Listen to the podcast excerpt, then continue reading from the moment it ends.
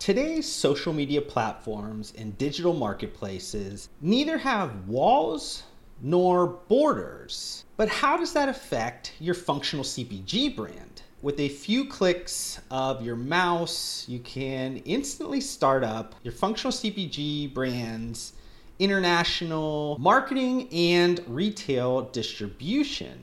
It's really crazy if you think about it, just how easy it is today to start a multinational brand. I think we take this for granted, honestly. We are in the golden era of entrepreneurship right now because of social media and e commerce. Regardless of what's happening with the uncertainty from COVID 19, entrepreneurship in the US and in the UK are up. But with all that said, something that the COVID 19 effect also did was reinforce that there should not be a one size fits all approach to business, not only domestically, but if you're talking about this multinationally. Being a multinational functional CPG brand shouldn't mean that you're seeking parity from a global standpoint. Instead, you should be seeking a global template, but with local adaptations. And there's kind of a business school jargon word for that, and it's called glocalization. So basically, globalization and localization, mash those two words up, and you get glocalization. Now, glocalization is not necessarily a new concept for 2020 you look at a number of businesses, one as an example with like KFC, they do have a little bit of a spicier chicken in the Indian market. If you look at Nestle's owned Kit Kat, I think they have a dozen or more flavors in the Japanese market. They have like a wasabi flavor, they have a soy sauce flavor, they have a green tea flavor. So, a kind of a lot of crazy things going on there. I can name honestly endless amounts of glocalization that happens across a lot of industries.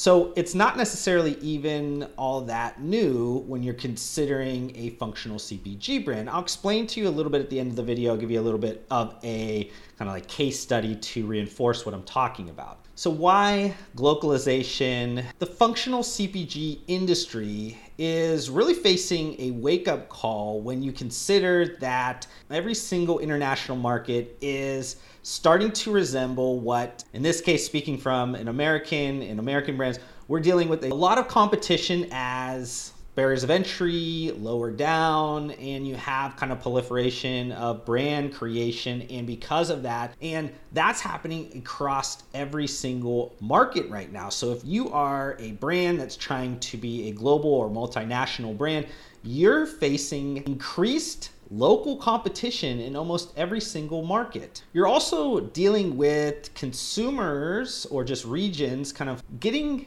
a little bit closer to local or regional cultural identities. Thus, brands that want to be successful need to respond to these different customer bases so they can identify with the products in which you're offering. Now, with a lot of these new brands being created locally and just internationally as a whole, there's so many choices that a consumer can pick from global brands you tend to look for things that relate to you, that resemble you. You need something that is kind of personalized to you. And if you can't find that in a certain brand, you just go to the next one. You just go to the next one. And for a functional CPG brand to be successful, they have to really respect a lot of the local tastes, sometimes the local requirements to do business, some of the local cultural elements, social norms, and just overall consumer habits. If they're not accounting for those things and just trying to blanket this one size fits all approach, or in the case of sometimes egotistical American brands, we just try to force feed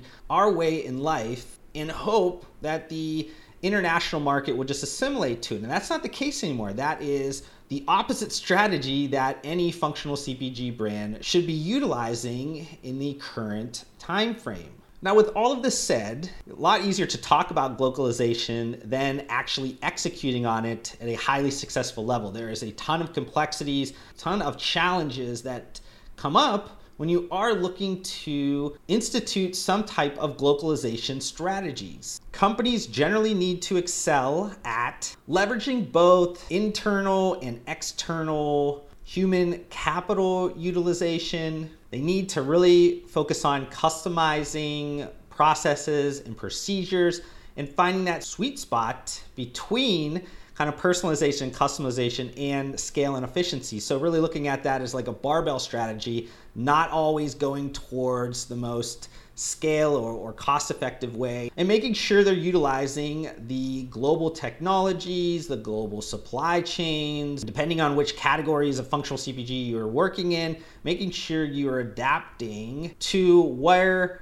commerce is currently at and where commerce is going, where fulfillment's going. Glocalization also requires a lot of times like corporate branding to take a look at some of their symbols, some of their taglines, and every other kind of branding element to make sure that they fit and are being received correctly within those individual local markets. Now, just to give you guys some simplistic strategic concepts so you can maybe be a little bit better at localization or maybe these are just like reminders to you to kind of just check yourself and think about this when you are jumping into a localization strategy. First one being that you do need to embrace the increased complexity yes, you should be keeping those hero product variants, flavor variants, so those are available in every market because social media and digital marketplaces, people can see those anywhere. If somebody is in, say, Poland or Germany and they're looking at your social media and it's in the US,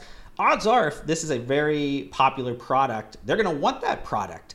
But you also need to accommodate for local needs. And because you're going to need to focus on some of those local needs, you need to accommodate a more experimental operation that tolerates a lot more moving parts. Secondly, you want to make sure you're listening to local voices. So make sure you're getting as close as possible to these local consumers, also empowering some of your local employees, brand ambassadors, maybe just super fans to generate new ideas. You want to encourage a flow of ideas through some of these relevant external partnerships. And you want to make sure that you're getting to market as quickly as possible so you can actually learn from the market, the individual market that you're in there. Don't try to be perfect a lot of times. Yes, you probably have built up this kind of pristine perfect product when you're looking at your own domestic market that you've operated in for quite a few years. But when you're jumping into a glocalization type of offering or maybe marketing,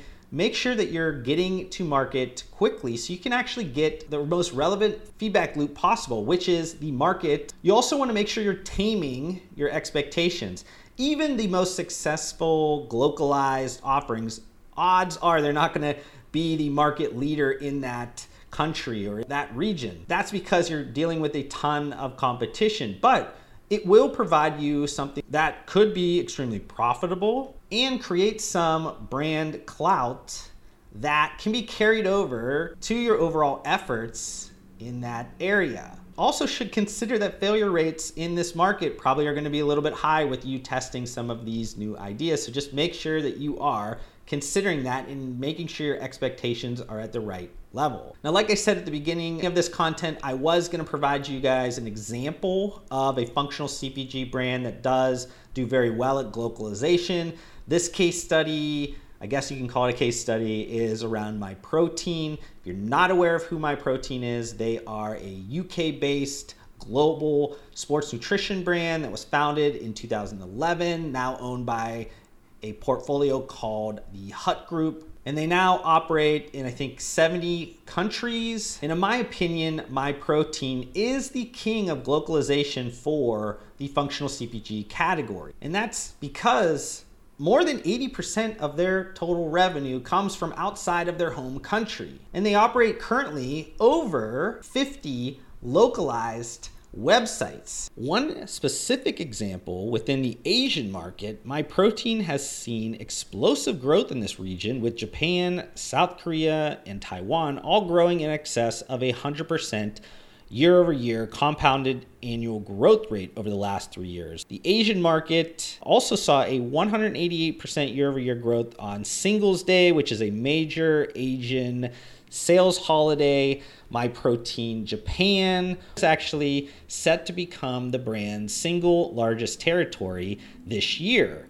They've had specially developed products to suit the Asian taste palettes. They've had a fully localized marketing strategy that's connected to a lot of global influencers that they get through the Hut Group's experience division.